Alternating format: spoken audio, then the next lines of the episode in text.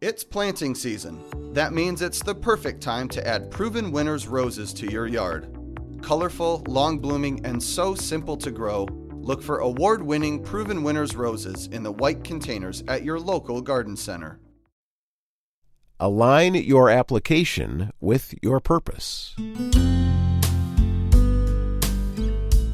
Welcome to Preaching Points, the bi weekly podcast of the Haddon Robinson Center for Preaching at Gordon Conwell Theological Seminary. Glad you could join us. Well, today, Pat Batten is going to talk about objectives and sermon purpose. Are your applications aligned with your sermon's purpose? Okay, our big idea for today is make sure your sermon application is in alignment with your sermon purpose. Make sure your sermon application is in alignment with your sermon's purpose.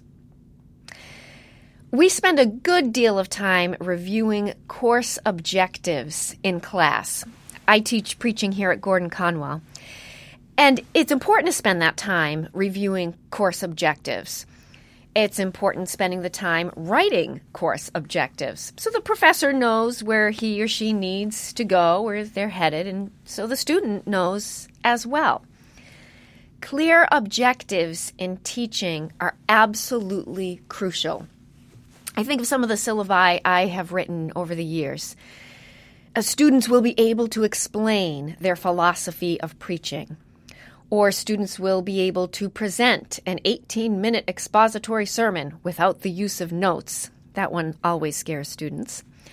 Or students will be able to write an outline for a sermon using full sentences and transitions. So, clear objectives in teaching are absolutely crucial. And we begin by asking what do we want students to be able to do? Then after that question comes what do our students need to know or learn to be able to do it?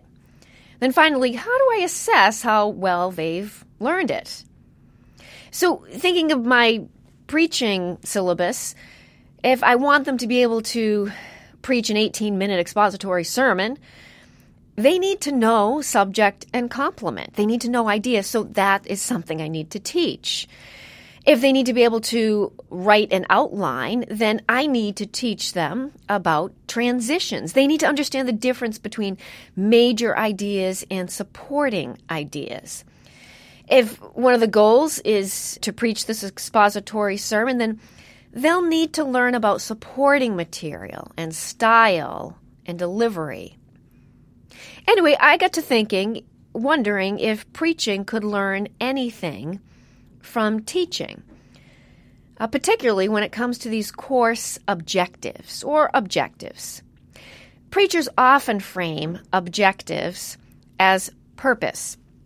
Do you do this at the top of your manuscript or your outline? I have my subject, my complement, my exegetical idea, which is subject plus complement. Then I have my homiletical idea, and then I have my purpose purpose, as a result of hearing this sermon, I want my listeners to be able to. You see how that's closely linked to an objective. This is what I want my listeners to be able to do, or to know, or to understand as a result of hearing this sermon. I don't know, maybe the purpose or that objective is I want them to be able to forgive one person this week. I want them to be able to explain what sin is. I want them to be able to explain the meaning of John 3:16 to another person. I want them to be able to be a neighbor to someone in need that week. The thing about objectives in teaching is that they need to be made super clear to the student. Otherwise, students don't know what the end result is of their learning. They don't know what they're aiming toward. I sometimes think that preachers could do a better job at making objectives clearer to their listeners. We talk about making them clear to us as preachers so that we know where we're headed in our message. but I'm wondering if they're clear enough for our listeners. And I think this comes through application. Our purpose and our applications should always be in alignment. So make sure your sermon application is in alignment with your purpose. As you go back and you look at your sermon, or as you write your sermon, just make sure that your sermon application actually truly aligns with your purpose or the objectives, the goals that you have for your listeners. All right, align your application with your purpose.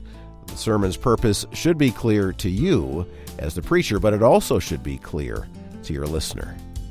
Pat Batten, the presenter on this week's podcast, and uh, we're glad you could join us for Preaching Points, a podcast of the Haddon Robinson Center for Preaching at Gordon Conwell Theological Seminary in South Hamilton, Massachusetts.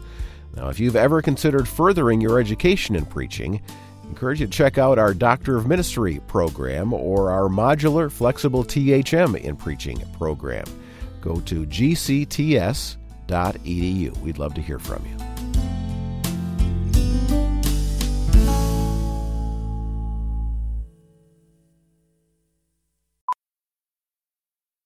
Okay, parachutes ready. Boy, the things I go through to get auto loan rates as low as 1.04% APR for 36 months on new vehicles with PenFed. You are aware that you don't have to be a military member to save hundreds on your auto loan, aren't you? Anyone can join PenFed. As someone terrified of heights, I probably should have looked into that. Probably. Drop me off at the shore. PenFed Credit Union. Visit PenFed.org slash autos or call 1-800-247-5626. Advertised rates available through the PenFed car buying service. To receive any advertised product, you must become a member of PenFed, insured by NCUA.